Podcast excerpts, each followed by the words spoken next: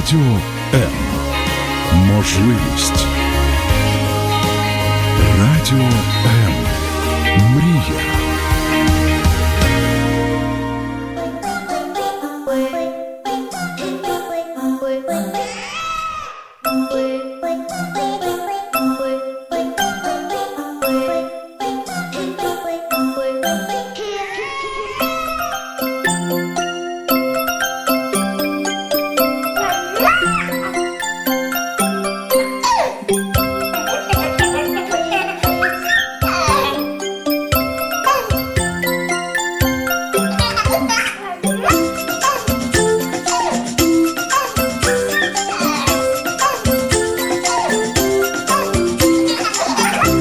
Мамські пристрасті. Як не збожеволіти від щастя, яке зветься «Діти».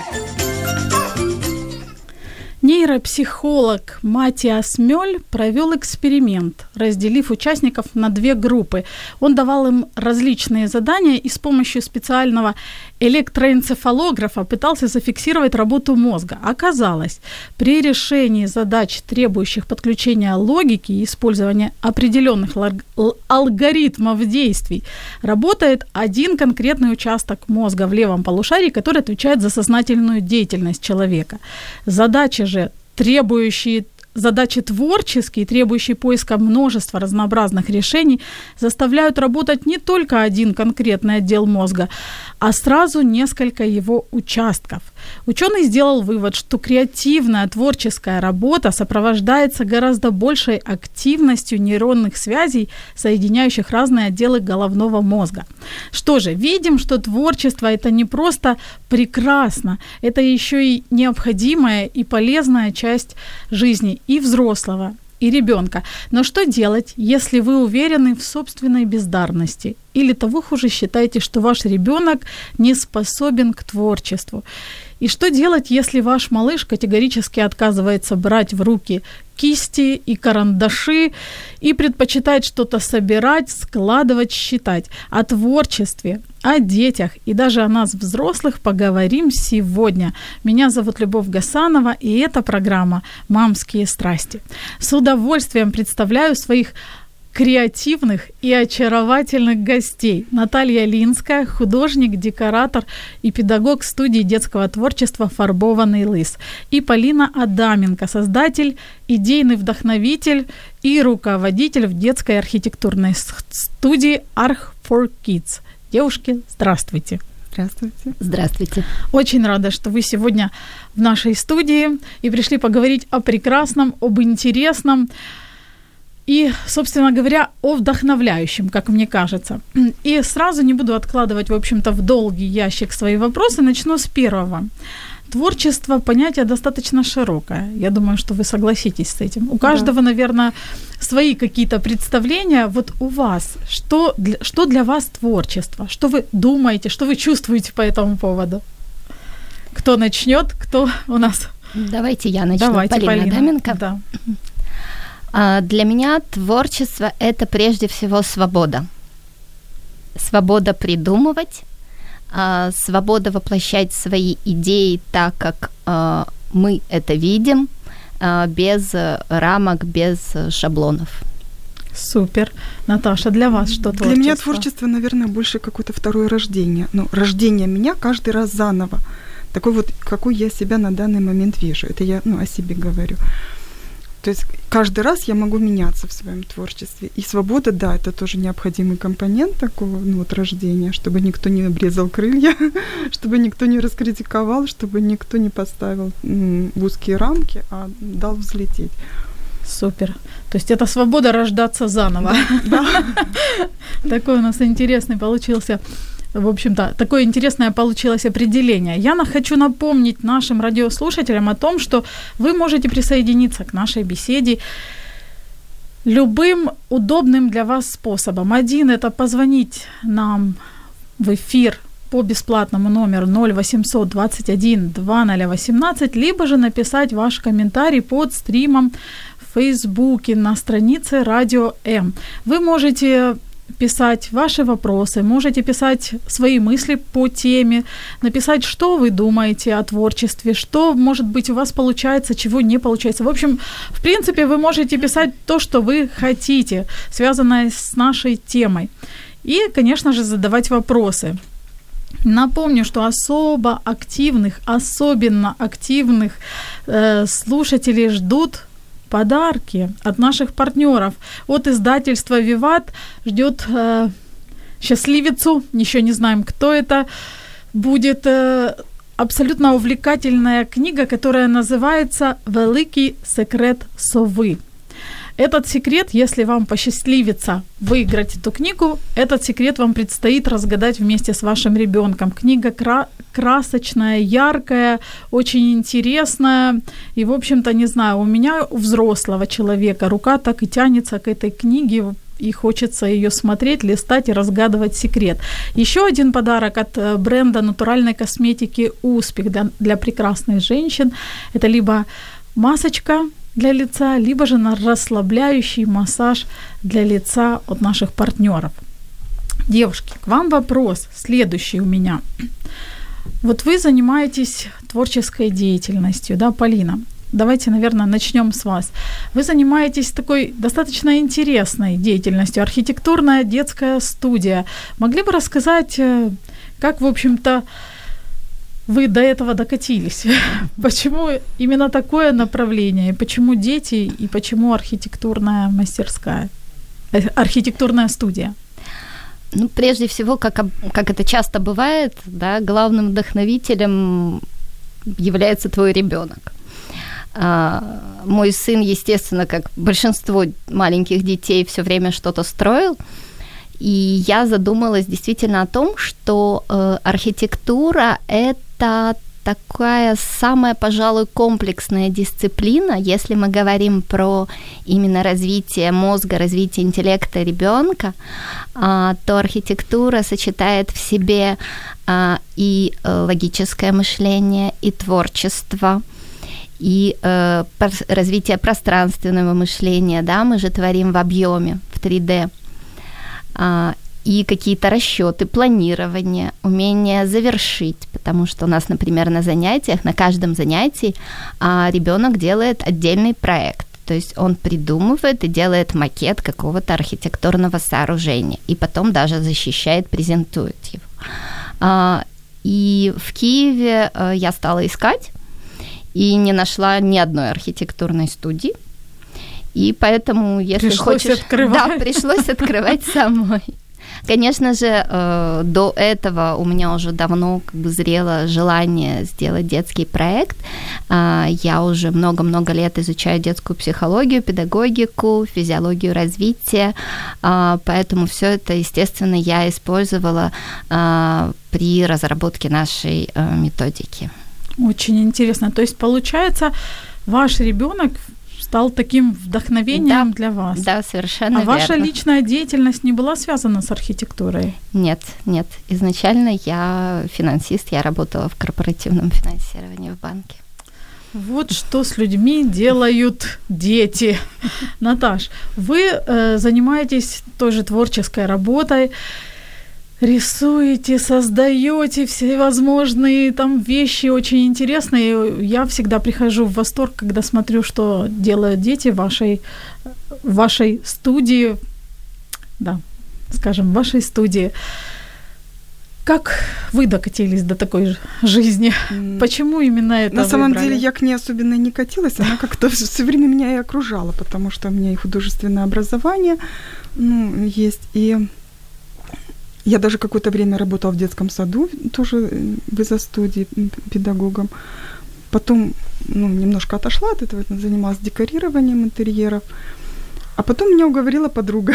В моём случае, конечно, не ребёнок стал идейным вдохновителем, но дети меня вдохновили на то, чтобы заниматься этим с полной отдачей. Вот. И когда я поняла, что я получаю именно здесь больше энергии и больше свободы для каких-то своих идей и больше любви от детей, чем от заказчиков, да, в декорировании, я, конечно, предпочла больше развивать эту часть. И на сегодня вот студия дает мне вот все то, чего я хотела бы иметь. То есть я чувствую себя на сегодняшний момент вот абсолютно на своем месте.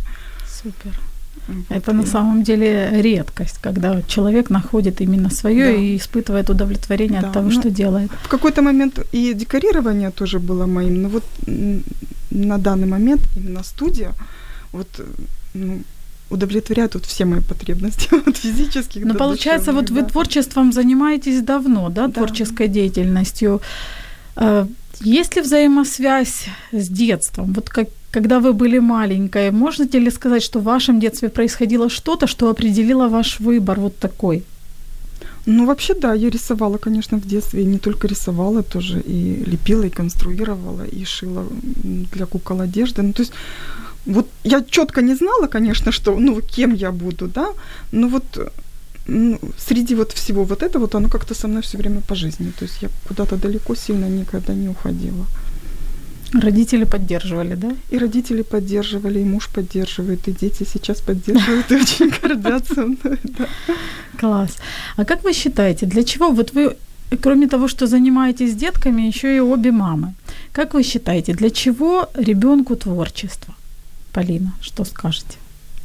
Прежде всего, это его естественная потребность, да, я бы сказала, даже физиологическая потребность. Это потребность развиваться, то есть мозг ребёнка, да, он же развивается каждую секунду, и поэтому творчество, ну, оно совершенно необходимо. Без творчества, к сожалению, ребёнок не сможет развиваться нормально. Наташа. Абсолютно согласна. Это такое состояние по умолчанию, там где-то в настройках включено, то есть это даже не дополнительная какая-то, да, функция. Вот мы развиваем то и творчество. А творчество — это то, что, ну, изначально он как бы есть часть. И не развивать его, наверное, это отрезать от ребёнка какой-то большой кусок его и развития, и жизни. Я бы ещё хотела добавить, опять же, как человек, который изучает именно нейрофизиологию, да, то, к сожалению, сейчас очень многие родители, особенно родители маленьких детей, да, детей до 6 лет, дошкольников, они немножко путают, скажем так, да, этапы развития ребёнка. И это большая проблема, потому что особенно вот мозг дошкольника, он развивается именно самым наилучшим образом, да, если мы говорим про развитие именно интеллекта, да, то интеллект развивается наилучшим образом у дошкольника именно в творчестве. Если вы будете пытаться учить, да, потому что он еще не созрел, там, 4-летнего ребенка буквам, цифрам и счету, это может не только не развить его мозг, а иногда и даже и навредить ему. А вот если ребёнок будет творить, придумывать, экспериментировать, именно это разовьёт его.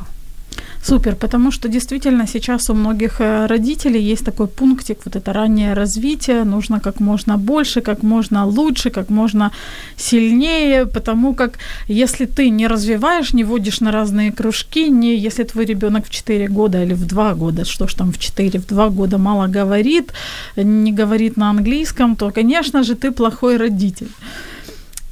Поэтому, да, я согласна, в общем-то, не стоит перегружать ребёнка. Вопрос такой.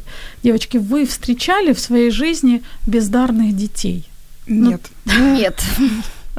То есть мнение о том, что есть бездарные дети... Абсолютно ложное. Абсолютно. Это бездарные и дети, ну, это как бы несовместимое понятие. И это радует, потому что есть всё-таки родители, которые почему-то по какой-то причине считают, что их ребёнок там вот... Может быть, как раз потому, что они пытались научить его буквам в 3,5 года, и он, бедный, никак не мог научиться читать. Возможно, слишком много поддавали его критике, и он просто закрылся. Очень может быть. Мы говорим о творчестве, говорим о детях, и говорим о взрослых, и о том, для чего, собственно говоря, и детям, и взрослым нужно творчество. и продолжим нашу беседу буквально через несколько секунд. Оставайтесь с нами. Ви слухаєте Радіо М. Радіо М. Мистецтво. Радіо М. Это программа «Мамские страсти», и сегодня мы говорим о прекрасном, об интересном, о вдохновляющем, мы говорим о творчестве, мы говорим о креативе. И общаемся с Натальей Линской, которая художник, декоратор и педагог студии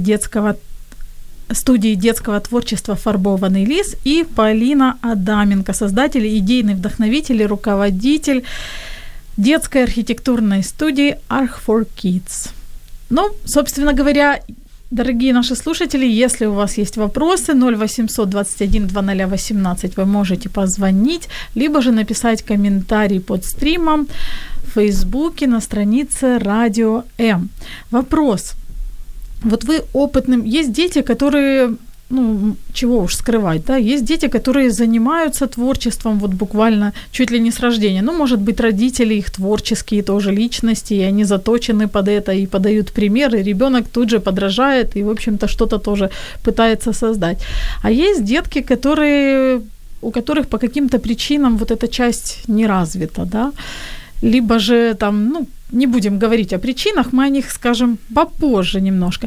Но вы вот опытным глазом, опытным взглядом, так как вы часто общаетесь с детьми и, в общем-то, учите их творчеству, можете определить детей, у которых не развита творческая составляющая? Ну, я считаю, что совершенно неразвитая нет, есть закрытые дети. Вот. И опытным глазом, конечно, можно определить сразу, закрыт ребёнок или нет. И просто к нему нужно будет чуть больше внимания, чуть больше времени ему уделить, немножко даже где-то подстроиться под него, чтобы вот ему легче было выйти из своей ракушки. Вот. Подобрать более подходящий для него вид творчества, потому что... вы же сами понимаете, что огромный спектр, да? Возможно, какую-то часть даже делегировать родителям, чтобы они помогли ребенку расслабиться, раскрыться и поверить в себя, там где-то отрастить какие-то маленькие крылышки, чтобы они хотя бы там начали где-то трепетать. Вот, на мой взгляд, самый интересный вид творчества для этого – это ленд-арт. Это прогулки на природе, во время которых можно создавать различные инсталляции там, и, изобразительными средствами, там, то есть из природных материалов на природе, и потом всё это там и оставить. То есть создать что-то создавать на природе, да? Да, из того, что мы находим под ногами, под руками. Там, да? Вот. Во время таких прогулок ребёнок больше раскрывается, и потом постепенно, потихоньку-потихоньку это можно перевести в другое русло. И, а с какого возраста можно практиковать, как вы думаете, вот такие вещи? Практически с любого, потому что это можно сложить снежинку из палочек. Самый яркий, кстати, пример ленд-арта – это снеговик. Ну вот в каком возрасте ребёнок уже готов, да, с вами лепить снеговика, с такого возраста можно потихонечку и начинать. Потому что ленд-арт вообще не имеет никаких границ, чётких очертаний каких-то. Это, может быть, вообще полная абстракция какая-то. Там... Мой лично ребёнок ещё готов только разрушать снеговиков, и ему очень нравится. Полина, а вы что думаете? Можете вот определить на глаз способности ребёнка? Ну, не способности, а насколько он открыт или закрыт для творчества. То есть это заметно вообще или незаметно? Да, конечно, заметно. И... этого ребёнка видно сразу, и, к сожалению, как правило, это действительно, как говорила Наталья, дети, которых очень часто критикуют близкие, самые их люди, и они просто начинают бояться что-либо делать, что-либо начинать. Я встречала таких детей, но могу сказать, что это же дети, у них очень-очень пластичная психика, поэтому если они попадают в комфортную для себя атмосферу, они очень быстро раскрываются в атмосфере доверия, в атмосфере принятия. Всё это происходит очень-очень быстро, иногда буквально за одно занятие. Класс. А что делают родители такого, что вот кроме критики, да, вы сказали о критике, что делают родители ещё такого, что, в общем-то, подавляет в ребенке и желание что-то творить, и, в общем-то, реализовывать, и что-то даже пробовать? Ну, я бы сказала, из моего опыта, я бы сказала, что это шаблоны. Вот, у меня был один случай, когда одной маме очень маленькой девочки, 4-летней, ей очень не понравилось наше занятие. Это было занятие по истории архитектуры. Мы начинаем всегда с доисторической архитектуры. И у нас есть момент, когда дети делают наскальные рисунки. Ну, мы раскатываем крафт-бумагу, да, огромный рулон на столе, и вот они начинают восковыми мелками делать какие-то, заниматься наскальной живописью. И они рисовали, решили почему-то, вот обычно у нас каждый рисует свое, это почему-то все решили нарисовать мамонта, но опять же каждый своего. И вот каждый рисует по-своему, да, и эта девочка, она даже не хотела начинать его рисовать. А другой мальчик 4-летний, он нарисовал, то есть как бы вроде бы он делал каляки-маляки, а в итоге это получился реальный, очень профессионально сделанный скетч, ну, зарисовка мамонта абсолютно вот со взрослыми формами, пропорциями. Ну, как если бы это рисовал взрослый художник. И потом мама вышла очень разочарованная, она говорила: я думала, вы их научите рисовать мамонта. Я спросила у нее: а как вы себе видите это? Говорит: мама, ну как? 4-летнего ребенка. Да, мама 4-летнего ребенка, да. Она говорит: ну как, говорит, учитель рисует один овал. Понятно. Я говорю: я поняла, спасибо большое. Вот, ну, вот таким образом, да, можно, если вот, да, родитель все время исправляет. Даже, может быть, у родителя самое лучшее побуждение, самое искреннее, он даже может не критиковать, но он все время направляет, говорит: ой, нет, вот давай вот здесь вот сделаем иначе, вот я тебе сейчас научу. И все, и ребенок боится идти дальше. Или так никто не делает. Или он ждет, что родитель сделает за него, он привык, да. Вот, фиолетовое солнце. Ну вот. Да. Разве бывает фиолетовое солнце? Конечно же, конечно, бывает. Да. Наташа, а вы что скажете? Ну вот я тоже согласна. Это абсолютное лишение ребенка самостоятельного выбора при его творчестве, когда родитель постоянно вмешивается, постоянно направляет, постоянно говорит, как делать, постоянно пытается вырвать из рук карандаш, ножницы, кисточку и сделать что-то за него. То есть словами он это не критикует, но дает ребенку понять, что ты делаешь неправильно, что то, что ты делаешь, это нехорошо. И тогда, да, ребенок теряет интерес, потому что зачем я буду что-то делать, если я делаю неправильно, если моему близкому, любимому человеку, маме, да, это не нравится. У него просто пропадает желание. Поэтому вот минимальное вмешательство. Пусть лучше ребенок сделает, сам поймет, что он сделал что-то не так, и захочет это переделать, чем ему просто не дадут возможности сделать что-то по-своему.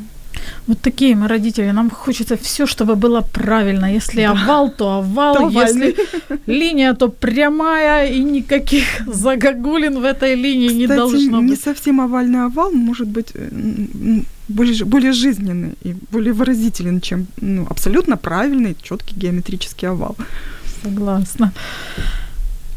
А скажите, пожалуйста, вот вы критикуете своих детей, вот, например, ваших, своих собственных детей, когда они занимаются творчеством, и детей, которые приходят на студию. Я говорю про то, что иногда ведь действительно дети что-то делают, там, может быть, неправильно, или можно было бы сделать как-то чуточку лучше. Как вот с этим? Нужно ли вообще как-то корректировать детское творчество, либо же просто вот отдать свободу полную и никакого вмешательства? Минимальное вмешательство, конечно, вот всё-таки используется. Но не как критика, а как вопрос, да? Ты хотел бы переделать? А может быть, мы что-то попробуем ещё? Потому что мы, например, работаем с ножницами, и где-то кривая линия. И я спрашиваю, допустим, ты хотел бы переделать? Я могу дать тебе новый кусок бумаги? И если ребёнок не удовлетворен свою работу, он с готовностью берет новый лист бумаги, переделывает. То есть вот критиковать это неправильно, это нехорошо, давай вот сделаем по-другому. Я к своим-то стараюсь такого не применять, а к чужому ребенку вмешиваться в его развитие. Да, огромная ответственность. Поэтому тут, конечно, приходится тоже включать внутреннего дипломата. Полина, и постоянно об этом думать, да. Спасибо, Наташа. Полина, но у вас вот немножко сложнее специфика, потому что она требует каких-то там подсчётов, каких-то, наверное, вот более, ну не знаю, более какой-то точности, не просто там, ну как мне кажется, архитектура. Она ж, в общем-то, несколько даёт определённые ограничения, или нет? Отнюдь. Так, расскажите. Смотрите, то, что дети делают у нас занимаются дети от 5 лет, от 5 до 15. Поэтому, конечно же, никаких там расчётов они в 5 лет сделать не могут, и мы не просим этого. Да? Мы никогда не критикуем, потому что я убеждена, что то, что ребёнок сделал, да, вот здание, которое придумал, то, что он сделал, тем более, опять же, у нас нет шаблонов, примеров, у нас у всех из одинаковых материалов у всех получаются абсолютно разные макеты. И ребёнок по определению в такой атмосфере делает лучшее, на что он способен. Единственное, что, конечно же, там с детьми постарше, да, но, опять же, мы никогда не критикуем, а наш архилектор может, скажем так, задать вопрос, да, а вот как ты думаешь, если ты сделал вот такую лестницу, да, насколько удобно по ней будет подниматься в это здание?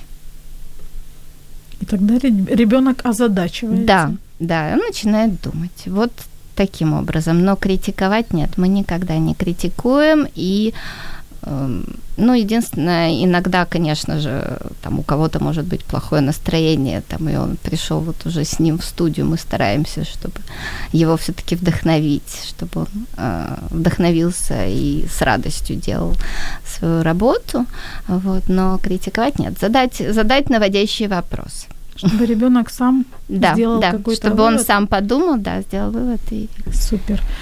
У нас есть вопрос от нашей слушательницы Татьяны Коваленко. Вопрос для Натальи. Наталья, а как вы относитесь к такому явлению, прежде всего, у взрослых?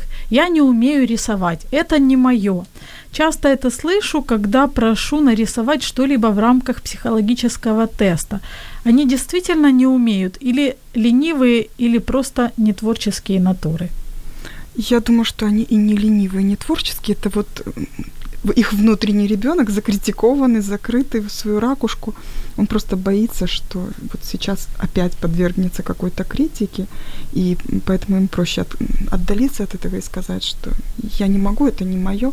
Конечно, в какой-то момент человек предпочитает другой вид деятельности, но на самом деле любой внутренний ребёнок умеет рисовать, и, может быть, даже где-то хочет что-то сделать. Может, не нарисовать, может, любое какое-то другое творчество. Но он боится этого. Я встречала очень много людей, которые не умеют рисовать. Но рисуют прекрасно, Они, например, делают прекрасную там бижутерию, да. Это же тоже вид творчества, тоже изобразительного, да. Выразить себя, что-то создать, сотворить. Вот, то есть это, опять-таки, из области мифов. Вот, ко мне в студию приезжают тоже и взрослые приходят, и тоже изначально говорят, вот я не умею рисовать, а потом раскрываются, и оказывается, что они вполне неплохо рисуют.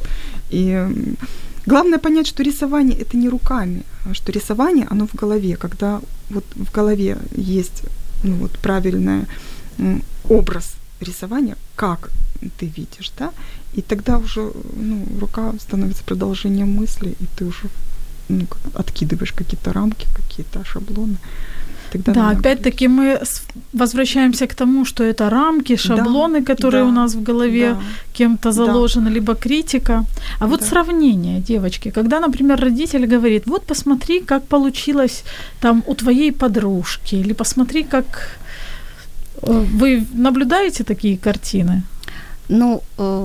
Я в своей студии, я обожаю своих клиентов, и приходят совершенно замечательные родители, я такого не встречала ни разу. Слава богу, потому что это, наверное... То есть за руки никого не приходилось выволакивать? Поэтому, потому что это самое худшее, наверное, что может сказать родитель своему ребёнку. Действительно. И это то, что, скажем так, отпечатается на всю оставшуюся жизнь. Согласна. Зачем пробовать, если у Маши всегда получается лучше, чем у меня? Да, это тоже вид критики. Мы говорим о творчестве, мы говорим о детях, и мы говорим даже о взрослых, которые почему-то убеждены, что они там ни на что не способны. Это программа «Мамские страсти». Вернемся через несколько секунд. Оставайтесь с нами. Радио М. Можливість. Радіо М. Мрія.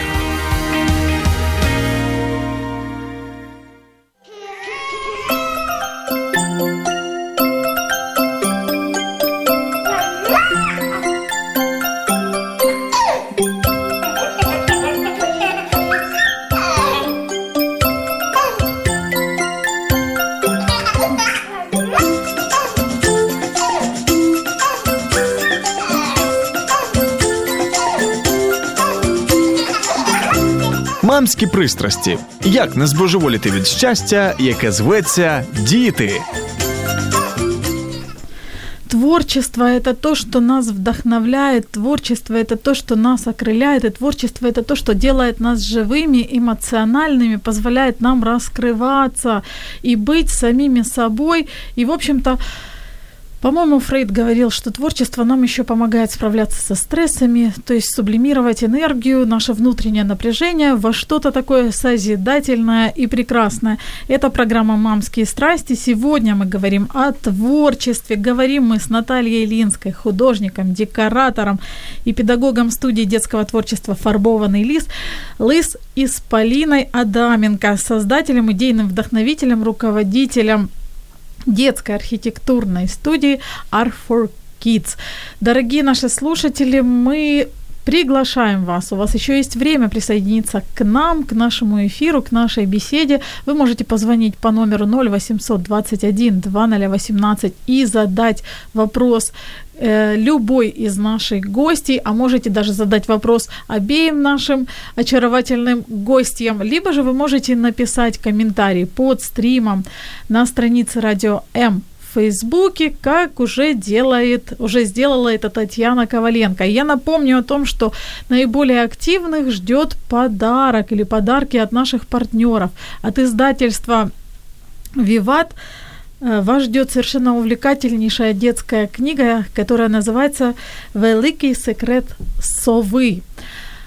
Это, в общем-то, книга-загадка, книга-разгадка и увлекательное, интересное времяпрепровождение с вашим ребенком. От бренда натуральной косметики «Успех» замечательных женщин ждет или масочка для лица, или же расслабляющий массаж для лица, который поможет, в общем-то, расслабиться и сделает вас еще краше, еще лучше. Продолжаем тему о критике. Вот все-таки я настаиваю, что делать, если ребенок, например, выбирает сферу деятельности, в которой у него, ну, скажем, нет таланта. Но, к примеру, ребенок хочет петь, а у него проблемы со слухом, либо же с голосом. Что в таких случаях делать родителям? Делать вид, что ребенок действительно замечательно поет и шикарно, либо же как-то его убеждать в том, что, в общем-то, это не его. Что скажете, девочки? Ну, я бы все равно дала попробовать, наверное. Пусть там не в профессиональном плане, да, но дать возможность попробовать, я, наверное, больше за этот вариант. Пусть он сам придет к тому, что это не для него. Я полностью согласна, тем более, что... А вдруг он раскроется? Слух тоже ведь тренируется музыкальный. А вдруг у родителя просто нет слуха, да, и ему кажется, что и у ребенка его нет. То есть все-таки нужно давать ребенку попробовать, а там пусть он сам делает. Да, он же не в университет поступает, в конце концов. Почему бы он просто не попробовать? Вот на Западе практикуется такая вещь. Например, отдают детей в балетную студию, и они, ну, кто в лес, кто под дрова танцует, но все получают массу удовольствия, никто не заморачивается о том, есть у ребенка талант или нет. Он просто получает удовольствие. Мне кажется, у творчества вот одна из его целей – это вот получить удовольствие от собственных ощущений. Супер. Я думаю, это еще немножко пережитки нашей советской эпохи, когда если уже ты шел на балет, то чтобы танцевать в большом, вот, если ты уже занимался плаванием, то только чтобы быть олимпийским чемпионом, а суть-то не, цель-то не в этом, цель действительно, как Наталья сказала, чтобы ребенок получал удовольствие.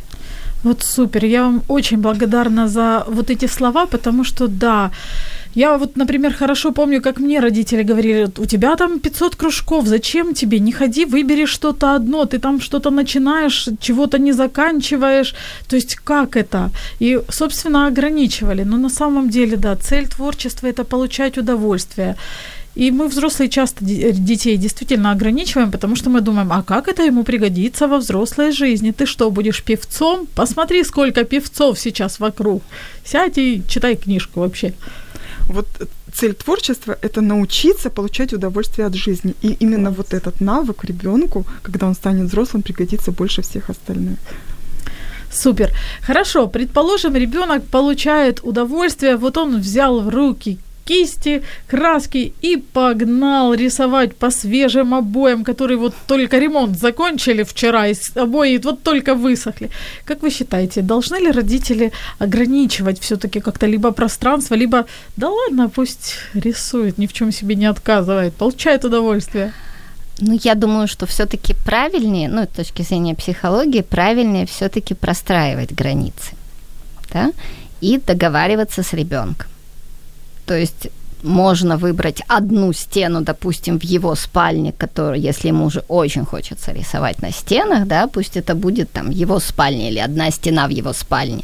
Мы, например, с моим ребенком раскатывали оставшиеся после ремонта рулоны обоев через всю комнату и рисовали на них.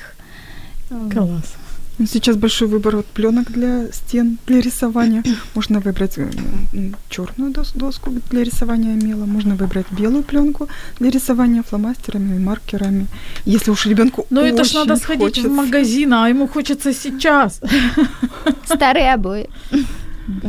Ну, мне кажется, с точки зрения психологии, действительно, я согласна с Полиной, что ребёнку проще объяснить границы дозволенного, ему это и самому и понятно будет, и полезно, что... Больше того, да. Ребёнку необходимы границы. Да. Дети, у которых не простроены границы, это очень несчастные дети, потому что они вынуждены брать ответственность за свою жизнь, за свои поступки. А маленький ребёнок к этому совершенно не готов. Поэтому границы нужны, но, естественно, разумные. Да, отсутствие границ – это стресс для ребёнка, я согласна. То есть не нужно бояться говорить «нет», да, и, в общем-то, предлагать альтернативный вариант. Скорее нужно не бояться говорить «нет». В общем-то, дорогие мамы, не выбрасывайте свои старые обои, если вдруг вы сейчас делаете ремонт. Они в хозяйстве и в творчестве очень даже пригодятся.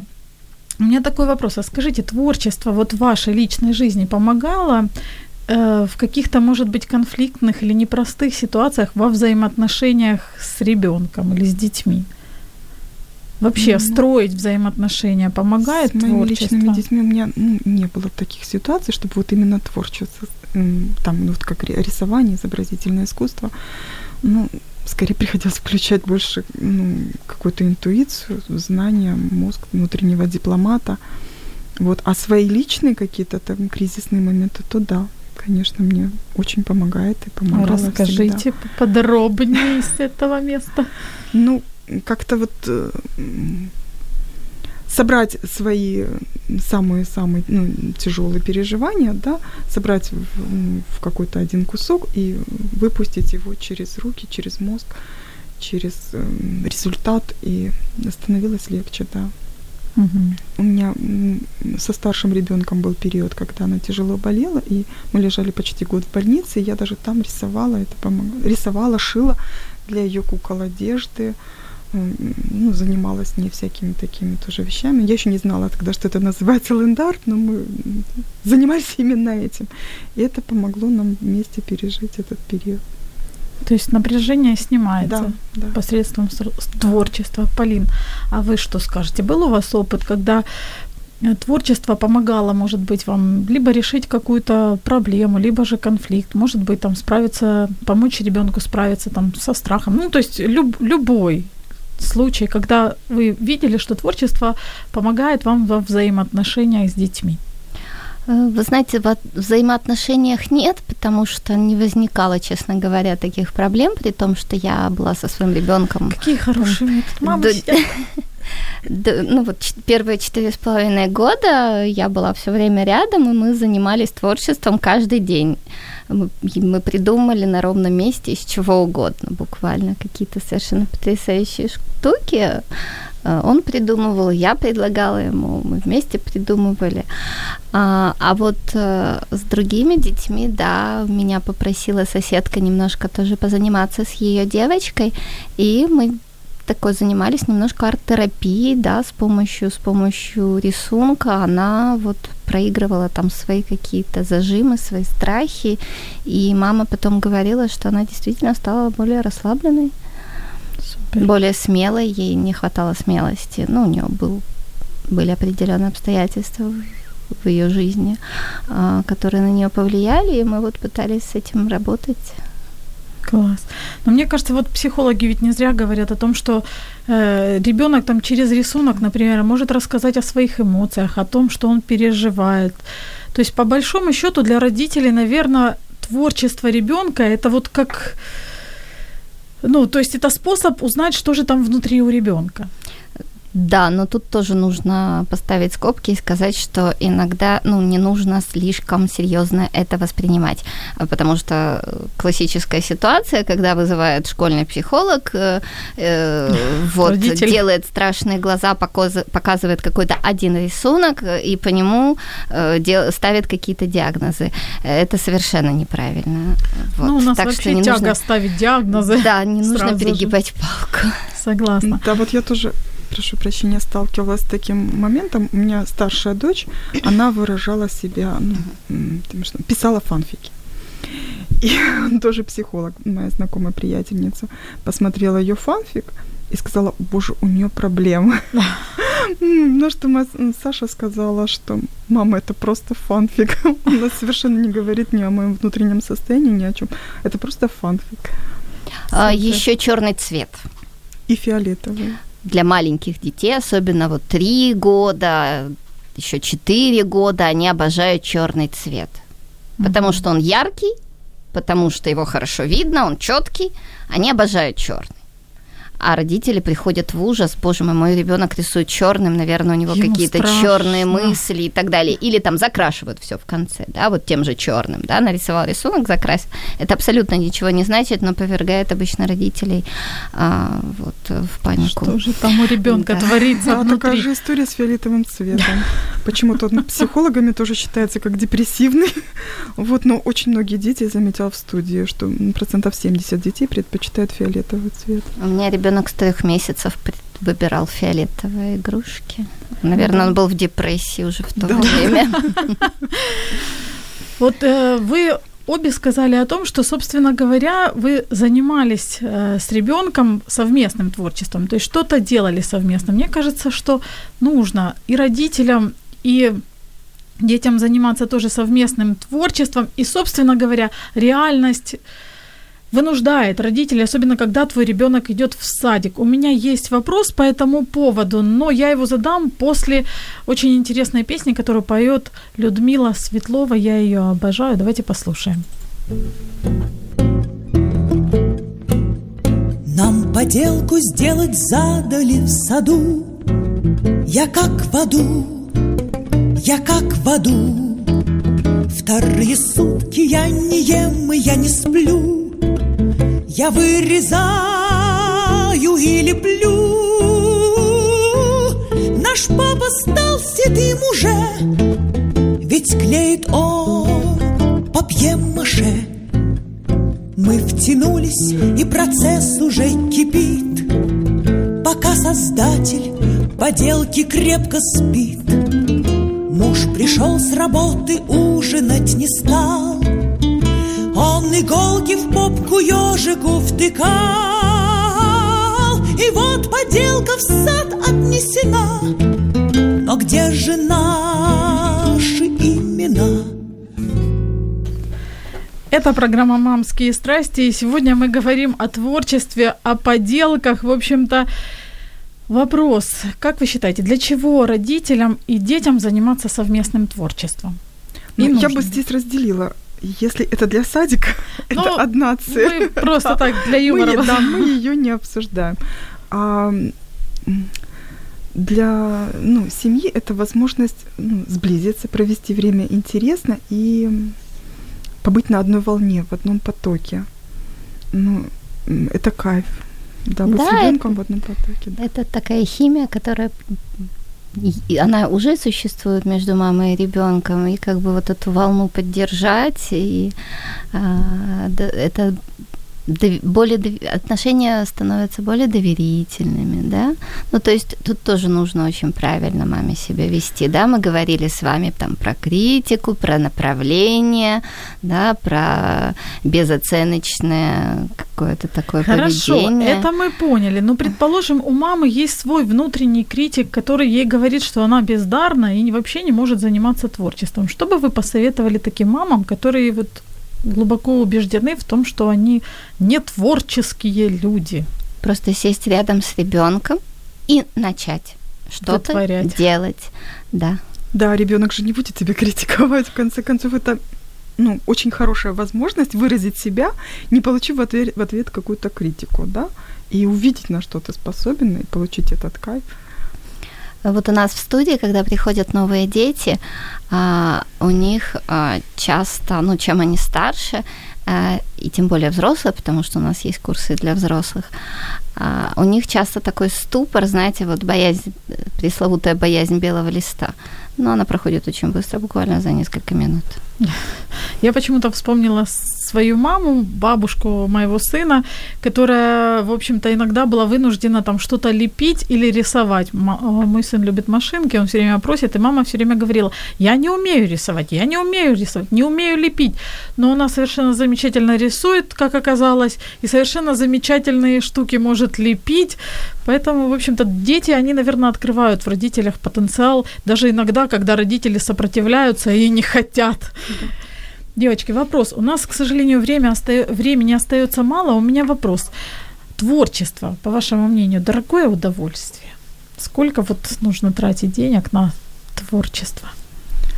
Скажем, какие цели мы преследуем, да? Если мы ребенка готовим к дальнейшим каким-то, да, творческим там профессиям, скажем, да, это потребует, да, хороших серьезных вложений, помимо педагогов и кружков, это нужны очень хорошие материалы, которые на сегодня, к сожалению, не дешево. Это нужна и очень хорошая бумага, и очень хорошие кисти, краски, и все остальные, чем бы он там ни занимался, скраббукингом, это просто миллион всяких мелких финтифлюшечек, которые ребенку понадобятся. Поэтому, да, если мы это делаем просто ради удовольствия, то я опять же вернусь к своему любимому ленд-арту, можно выйти просто на прогулку и делать какие-то вот инсталляции, да, на природе.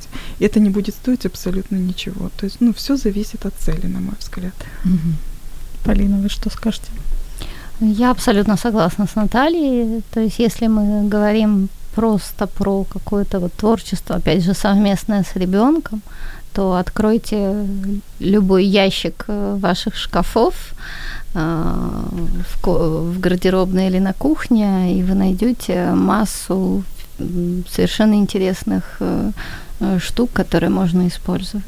Да, старые коробки из-под обуви, например, очень хороший материал для творчества. Втулки от полотенец, да, бумажных на кухне. В общем-то, что видишь, что и используешь. Да, в этом и есть творчество. Да, да.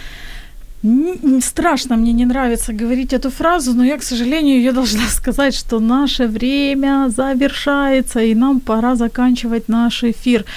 Хочу сказать, что сегодня Татьяна Коваленко, которая писала вопрос под стримом на страничке нашей «Радио М», получит подарок, и мы с Татьяной свяжемся после эфира. Она сможет выбрать подарок, который ей больше всего хочется сейчас. Я благодарю наших гостей. Напомню, что сегодня у меня в гостях была Наталья Линская, художник, декоратор, педагог студии детского творчества «Фарбованный лыс», и Полина Адаменко, создатель, идейный вдохновитель и руководитель в детской архитектурной студии Arch for Kids. Дорогие слушательницы, творите, вытворяйте и будьте счастливы. Услышимся в следующий четверг. До свидания.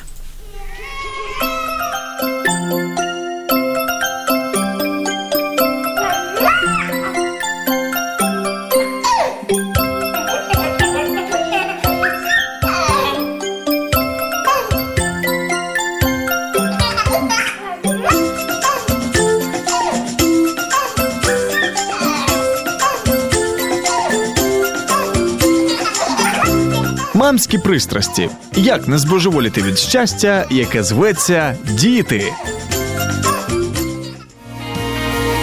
Радіо М. Можливість. Радіо М.